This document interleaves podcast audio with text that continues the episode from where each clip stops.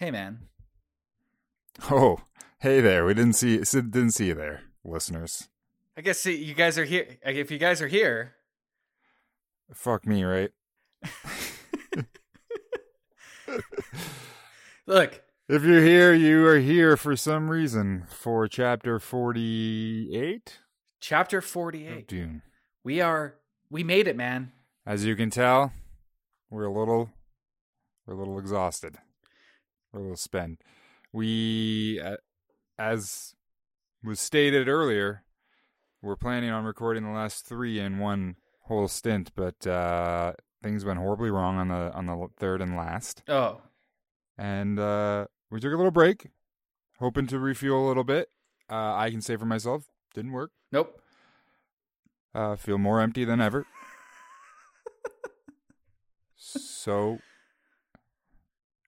here we go. Chapter 49 of Dune. We haven't titled the last few because I've decided to group them all into a trilogy called Thank Fuck This Is Over. Thank fuck this is over. Hey, so last night, I've been reading the Stephen King short story book for on and off for like, I don't know, for like a year or so. A year? Just finish the book. Oh, no, it's a short story book. You know, you pick one up, you put it down. Look, yeah. Here's the point. Don't tell me about short stories. I'll tell you what the fuck I want. Long stories. I want moderate length stories. Oh really? You want moderate length stories? Yeah. I don't think that's outrageous. I don't know why I got so aggressive there. I just felt like I needed. I like it though. I like the fire in your belly. I'm here to entertain you folks. Like Russell Crowe when he killed that guy. What does that mean? Anyways, I was reading the Stephen King book. Didn't Russell Crowe hit a guy in the head with a telephone or something? He does that every day. Ago. Russell Crowe hits somebody every day of his life. He, like Nicolas Cage, Russell Crowe doesn't answer to anybody. I can't confirm that or deny it. Yeah. So this book, it's called Skeleton Crew.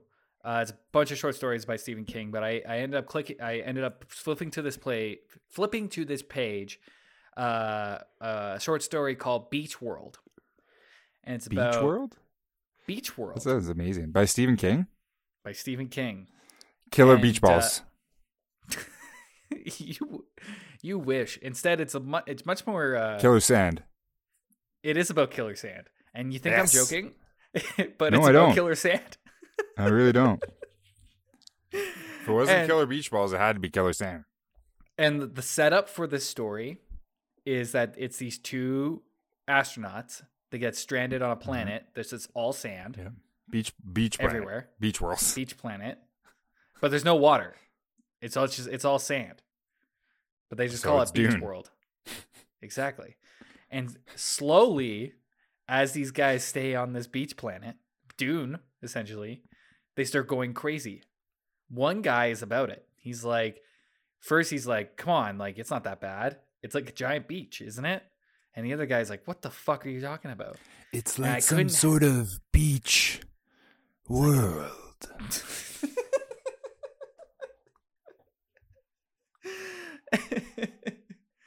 And I couldn't help but juxtapose the plight of these two astronauts going crazy on a beach planet with us slowly going through the book of Dune and driving ourselves crazy doing it. And it was like reading our situation. This is what's been going on over there. This is what you've been so busy doing. Yes. That's why I had to push recordings back so much. Beach World. Yes. Beach World. Hey. And we're the astronauts. Right, buddy? I'm glad you put that together, because that is all the content that I've gotten together for this fucking episode. Beach World, hey, fuck. All right. I don't know, man. I don't know what to tell you, but I want to go to Beach World because currently I'm living in Ice World. That was terrible. Cut this out.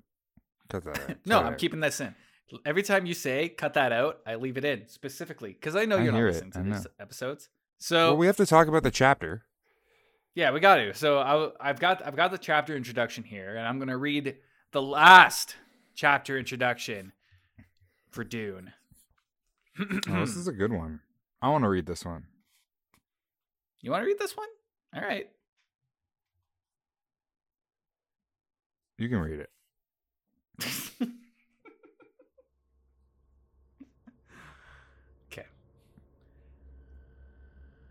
He was warrior this and mystic. Seems like a lot of fun.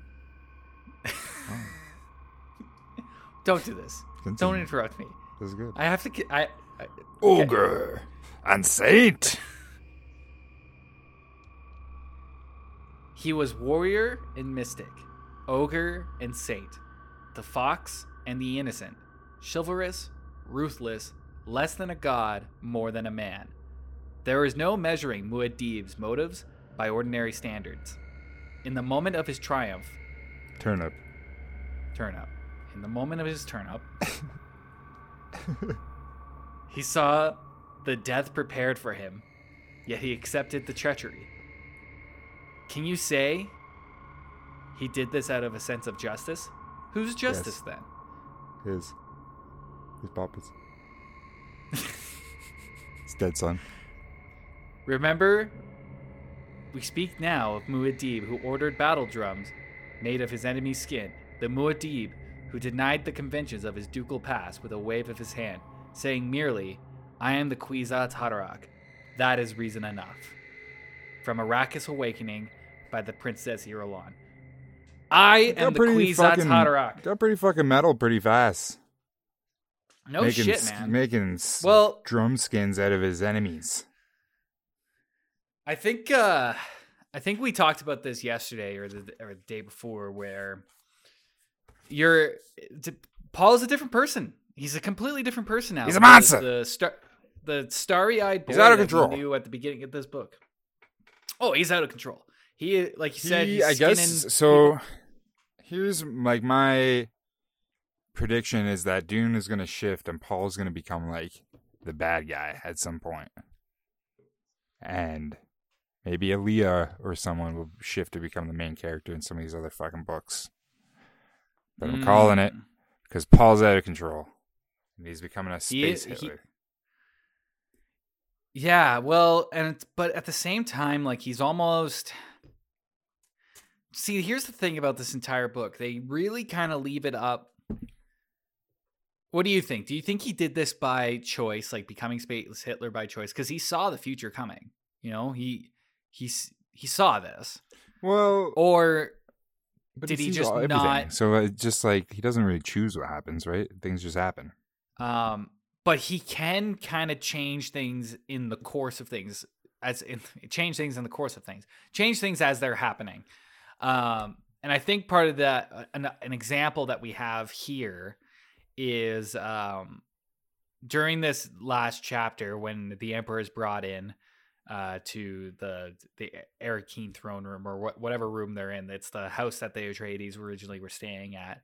I think it has to do with, Thufir Hawat is in the room as well. And Thufir Hawat is basically tasked by the Emperor, I think in the past by Baron Harkonnen as well, to betray Paul, which is kind of mentioned in this chapter introduction. And Paul sees this. He knows that Thufir Hawat has this task given to him to betray Paul, and he comes up to Paul. He comes up to Thufir and he's like, "Do what you will, whatever you need, do what you want to do. Do what you're gonna do." And Thufir doesn't do it. He doesn't kill Paul. Instead, he succumbs to his poisoning, I guess. This guy. Yeah. Meanwhile, Baron Harkonnen is still like bouncing off the walls. He's still just a carcass bouncing off the walls. Giant carcass. And I'm sorry. Listen, I'm sorry, everyone.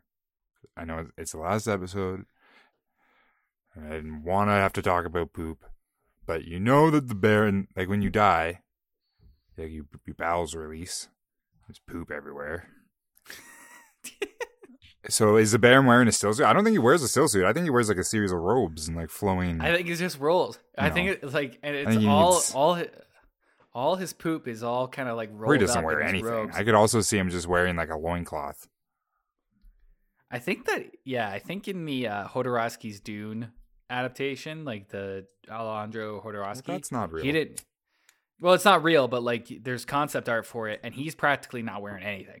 It's just a big old diaper. And he's just floating around in a big old diaper. Wow. I wonder why they didn't make that one. Man, there's a whole documentary series. It's because I think somebody... I know. I remember when it was in theaters at the Film Fest here in Calgary, and I was going to go, and I don't know what happened, but I did not go. And then I never watched the movie, and that was like 7 years ago.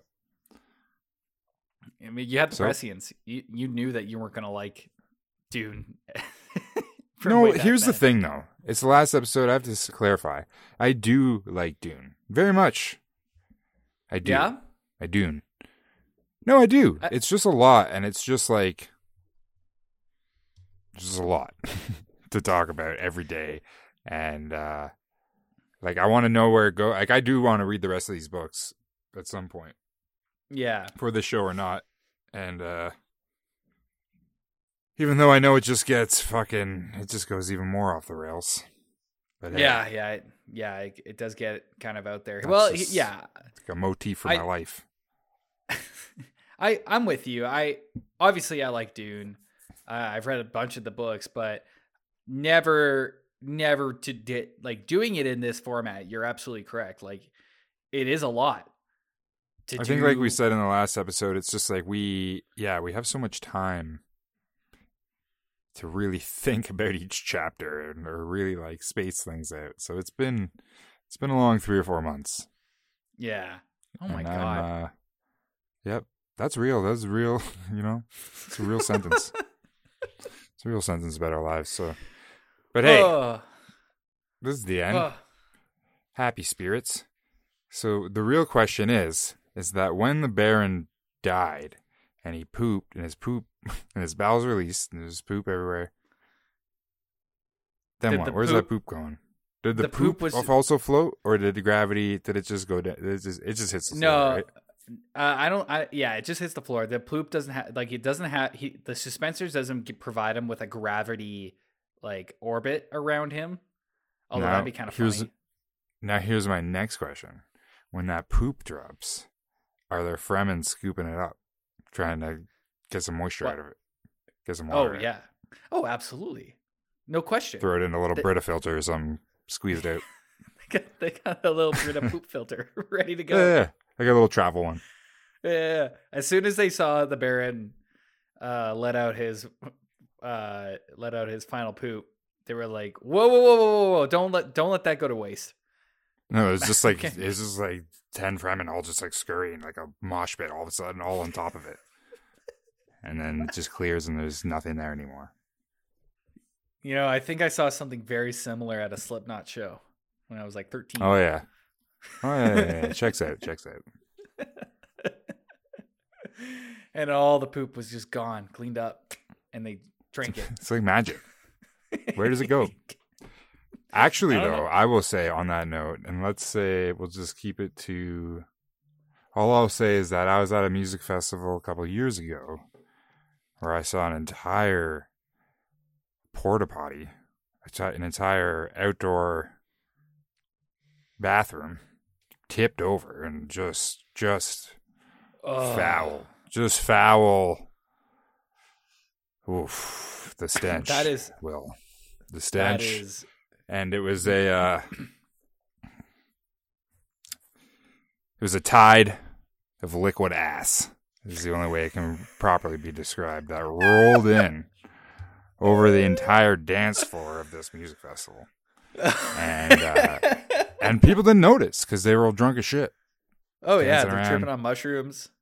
And I was watching them all and I was like, you're all standing in shit and piss. Paramore playing. Get out of there. You're like, woo. Nobody listened. Nobody listened Just to mad. Me. That was a true story, though. Oh, yeah. I think you've told me this story before. course I have. It's one of my go-tos. The infamous poop story. That's infamous poop story. One of the infamous poop stories. So back to this chapter. I mean, what else happens here? This Jessica. This is something happened with Jessica here, right? So like, Paul was like, "I hate you." Yeah, more or less. Well, I think it was right before the Emperor's brought into the room, and Jessica comes in. I think Aaliyah's not in the room. Aaliyah's helping the other kids kill a bunch of wounded Sardaukar out on the fields, because that's what kids teaching do. Everyone Muay Thai. Yeah, with dead bodies. Yeah. And Jessica and yoga comes in. And some Tai Chi at the same time. Doesn't make sense. Oh, it's well. That is just the what's their martial art? Fuck, what was it? I don't remember. Sardaukar. No, Sardaukar is the guy. Benny and the Jets. How many times have I done that one? I think that's a new one. I think we never got that far. I haven't done Benny and the Jets. I got to make up for lost time. Lost opportunities.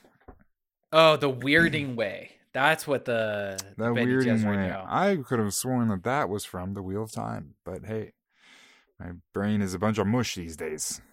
Hey, I'm here. I'm with you, man. I think it's actually Weirding Way. I think is actually a character in Twin Peaks. And he's a tree. Listen, he's a tree with the spirit of a man trapped inside of it. The man is 1,400 years old, and he's native to the land, and he is the tree. But in season three, you just describe he becomes a takeout container of fries. And he's trapped in that. But it's pretty good. I was like, are you just describing the Green Man from Eye of the World? No, I wasn't. But I should. Hey, as we get back on track to Eye of the World, I got to start getting more Green Man in me. If you know what I mean. You know what I'm saying? Start getting a little more Green Man in my life. We should do some special episodes where you... Actually, now that I was about to say the stupidest thing. Do you want to hear what I was about to say? I was going to say we should do special episodes where you and I get baked and talk about Wheel of Time, and then I realized that's what we fucking do anyways. That's every episode. It's every episode for me. Listen, I got freedom over here. Legalization. Freedom. You can't get me. You can't come at me. Here. So... Yeah, okay. So Paul hates Jessica now, I guess. Paul hates Jessica. Jessica hates Paul. No, I think what it comes down to is that when Jessica comes to speak to Paul, she's just struck by how cold Paul is about the whole situation. And specifically the fact, and I think Chaney as well, specifically the fact that his son is dead. I think Chaney also goes up to him and is like, our son is dead. And he's like, we'll make more. Don't you worry about it. Yeah, well, you win some, you lose some. So is my dad. Fuck you. Yeah, everybody's dead. Come on. How bad is stuff. It? And then I guess he's also simultaneously like ordering drums to be made out of the skin of his enemies while this is all happening, and he's become quite a monster. Hey, man, when you are known as a ruthless leader. You gotta play the part. Man. Unless you just change your policies and don't be ruthless. That's not an option. Why would you say something so stupid? More stupid. You could just be stern. You could just be staunch. Yeah, but no. No, we're not going to do that. He's not going to do that because he knows what he's about. With a staunch fist. I've learned a lot working in marketing, and 90% of all good marketing is just knowing what your brand is. And Paul's brand, skin drums. Yeah, Paul's brand is Yeah, it's human taxidermy and drum making. And you stick to it. When you combine the two together, I mean, it is you take your work, you take your passion, you put them together, you never work a day in your life. You're on it. Yeah, you've got it, man. You know, and that's what Paul's carving out for himself. And he's doing it at 17 years old. You and I wish we had that sort of clarity. He's going to be Forbes 30 under 30. Oh, absolutely. He's going to have 20 under 20. One of the Jenner's money. I don't know the first name of the Jenner. I don't even know if it's in Forbes who does that, but Jenner, one of them's got it. Yeah. Chris. Kylie. Yeah, sure. One of them. I think Kylie does. Caitlin. Listen, I know him. So, yeah, that wraps it up. That basically wraps up a little bit the story of Jessica. Jessica and Chaney actually get the last words of this book, which I think is actually kind of interesting and honorary for Jessica and Chaney. And they're referring to the fact of like how history will remember them. And throughout the course of this chapter, Paul kind of lays down the law and the fact that he's going to marry Princess Irulan. It's good for politics. Yeah. It's good for. He's like, this is definitely happening. You can't stop me. Shut up. Yeah. It makes sense, and I don't want to hear about it. Yeah. He looks at Chaney. He's like, I love you, and you're like, you're still like my number one, but like that's I gotta marry. But you're a sand person. You're a sand person. Unfortunately, Jessica comes up to Chaney near the end of the chapter, and she's basically saying, like, look, like, it sucks that you're going to be going through this situation. And Jessica has that bit of solidarity with Chaney because Jessica went through the same sort of situation. Although Duke Leto never married anybody else. But Jessica's saying, like, in the eyes of history, they're going to remember us as wives, not concubines. We're going to be... Yeah, exactly. I mean, nobody knows, like, yeah. You know? And, nobody remembers titles. They're just like, you're the lady. That's a wife, I guess. Yeah, exactly. But it kind of brings up sort of the importance of Jessica throughout this story. And I do kind of think that Jessica is up there as, like, probably one of the more complex characters in this entire story. My issue with Jessica is how she flip-flops between her feelings with Paul, but at the same time, Paul is kind of turning into a mass murdering psychopath. I mean, kind of. I think he's there. I think the transition has happened. Yeah, he's made it. I mean, once you've got how many skin drums do you need to draw that line? Yeah, one? And like here's another question is how many drums can you make out of one dead worm? I bet a lot. Oh, man. If you want to be making skin drums, I don't think they need to be human. You can get at least one. You can skin at least one Terry Bozzio kit out of a worm. Oof. That's a little drummer joke for you guys out there. Hey. Check out our other podcast. It's called Drum by Drum. Yeah, we just hit drums to each other. It's actually what we're changing this podcast into for season 3. It's just about drums. Okay. So let's get back on track. There's two more things about this chapter that are worth noting. There's the fight with Feyd-Rautha between Paul and Feyd-Rautha, and how the lead up goes. How the lead up goes into it is that Gurney feels like he's owed a Harkonnen death because you know they killed his sister. He went through the slaving pits on Giedi Prime. Gurney feels like he's owed a death of a Harkonnen. He needs to kill one. He didn't get the chance to kill Beast Rabban, but we've got Feyd-Rautha here. However, I gotta kill one of them. It's like, man, they're all dead. They're all dead. It's fine. The ones you hate are dead. Nah, I gotta kill. So Feyd-Rautha's left, but Feyd-Rautha he understands like the political sort of. I don't even know the word I'm trying to go. He knows the right terms to say, and he calls Canley in this situation, which basically calls up the feud between the Atreides and the Harkonnens. No Gurney, specifically the Atreides and Harkonnens. And Paul obeys this, which I kind of find interesting because he more or less, they brought this up near the end, at the end of this book as well, because he's kind of picking and choosing which traditions he's following. Because technically speaking, he's not supposed to use nuclear weapons, even though he used a nuclear weapon to blow up the shield wall. His gray area is that he didn't use it on people, you know? That's where he is able to get away. And that's why he says it's fine, because he didn't aim it at people. He aimed it at rocks or something. Exactly. So using, but he's just becoming like a cult leader, and he knows this. That's really what's going on here, and he knows this. And I think even Reverend Mother Gaius Helen Mohiam, Gaius Magellum. Highest Miguel.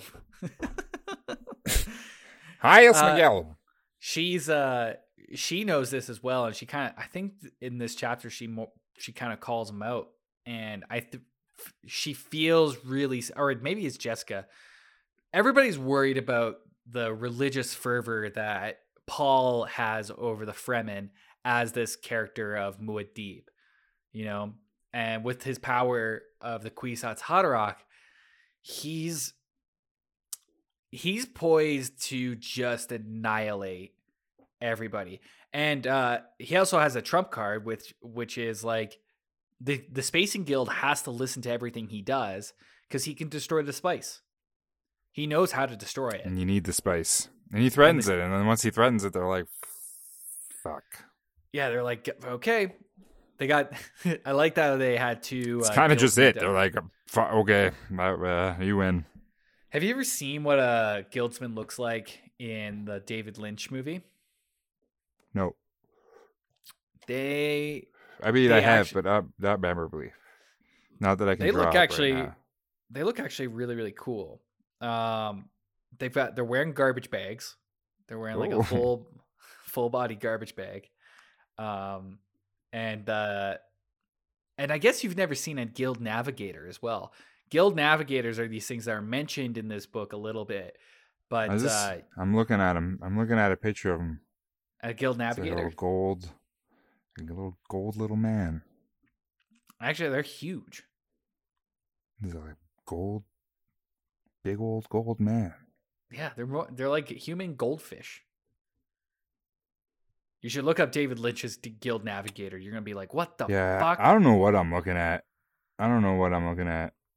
Yeah, what's this big monster thing? That thing talks. So Guild Navigators, they're basically mutated humans of the spice. You know, spice fucks them up, and they're able to bend space-time with their minds to navigate space travel, so people can. This is in this book? Yeah, it's mentioned. I didn't read this. It's mentioned, but it's not really like a plot thing. Later on, you get to see, you know, other Guild Navigators at work, but this is what I mean, you know. It's like I like Dune, but then like, what am I looking at? What is this giant? I think psychic slug thing. Yep, you nailed it. That's it. That's exactly it. Cool. All right. And it poops. I bet it does. Does it have a still suit? Absolutely not. It lets the poop just float around in its tank with him. It's a little tank like a fish. Like a tank, and he eats it out of the water. Yep. Okay. So Paul or Feyd-Rautha calls Canley. Paul obeys, and they get it on.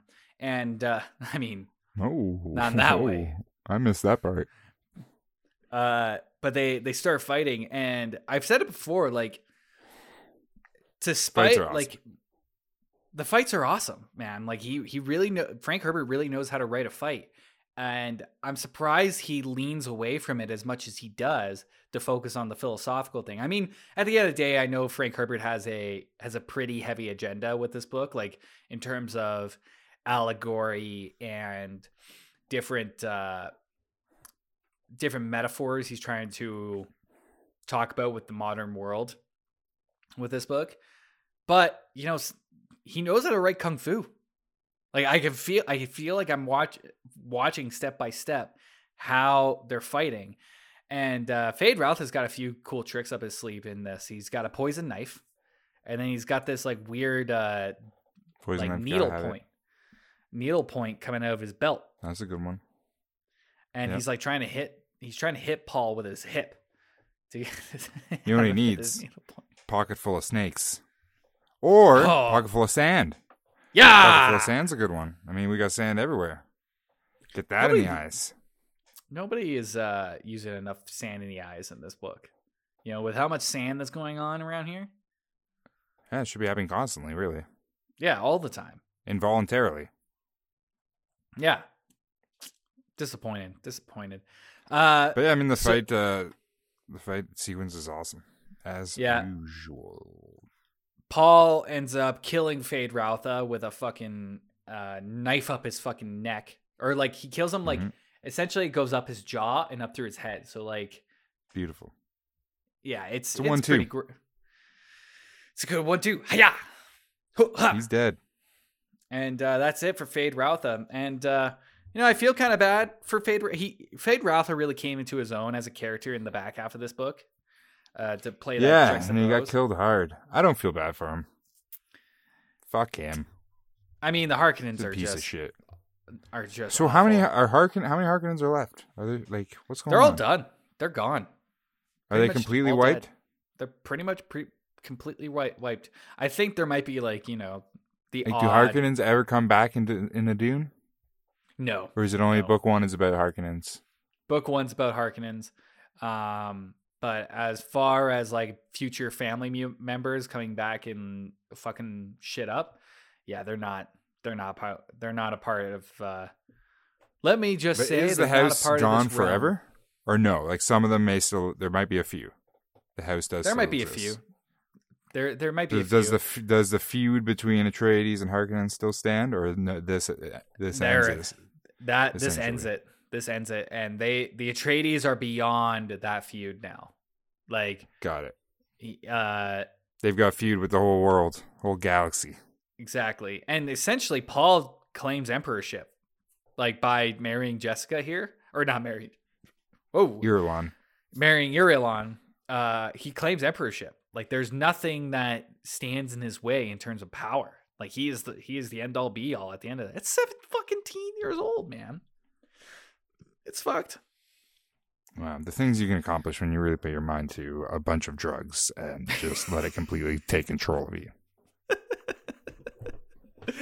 And I think there's a last thing that I think is worth talking about. I think I talked about it a little bit yesterday is the treachery card that the Emperor and Gaius Helen Mohiam have is Count Fenring, the failed Kwisatz Haderach attempt, who's been trained to be the Kwisatz Haderach, although he is not the Kwisatz Haderach.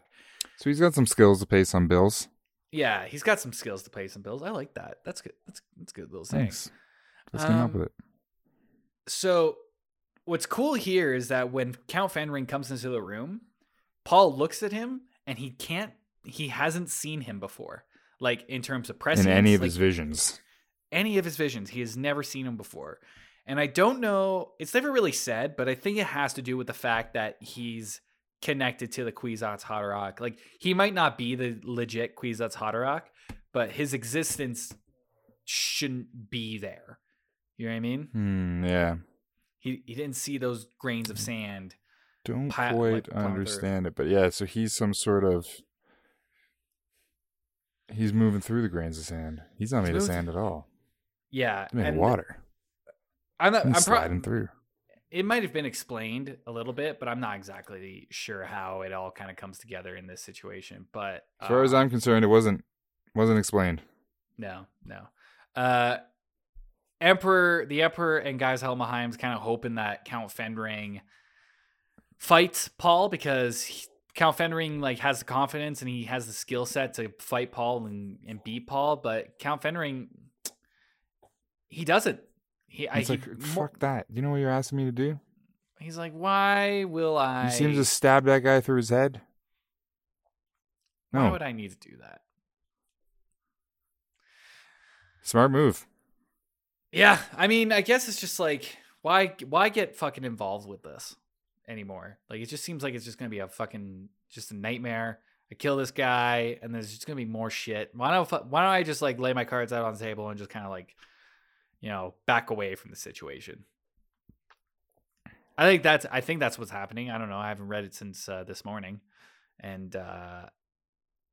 think that's accurate. Relatively accurate. So that fuck, man. That's Dune. That's Dune. Feels good. Feels good to finally have this one. Do you feel like you can sleep? You know, it's no, but it's too soon. So we'll see how things go. And, you know, usually like for Wheel of Time, for Eye of the World, at the end, we like to we sort of celebrate a little bit. We played some games, reminisced a little bit, but you know, this time we just can't do that. That is not an option. Well, hold on. You say we don't plan these things out, but I've got a little surprise. If Will made the game, everyone, then it means we're playing fucking... It's a special guest. Jenga. Special guest. I got a cat at my door. Who's the special guest? You know who it is. Hello. Wow. Wow. Oh. Hello, Will. David Lynch, everybody. Hello. He's calling into this phone call or this Google Meets via a banana. 48 episodes. Wow. You know, we actually 48 is the number of Twin Peaks episodes. Oh no, I'm changing into Ray Romano!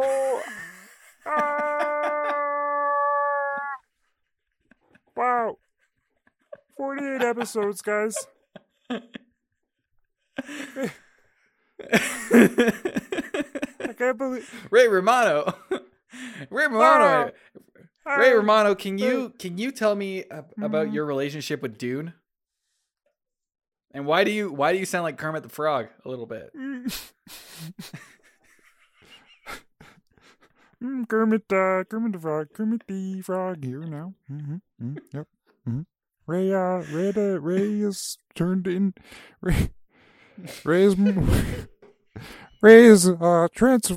transformed into a anthropomorphic frog. Mm-hmm. Mm-hmm. Yep. Mm-hmm. Yep. I think I want to say congratulations. Thank you, Kermit. Got something in your throat? Episodes. Yep, frog food. frog flies.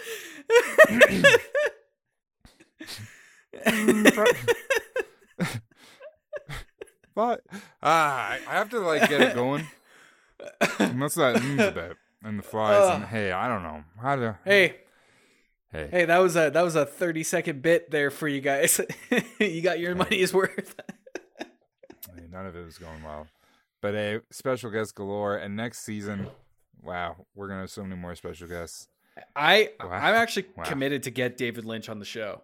I want actual David Lynch on the show to talk. We kid, but he's actually my hero. Like he's actually one of my heroes. Like it would be if he was on the show, it would be bananas. But it would make no sense for him to be on the show, and I would not encourage him to do it.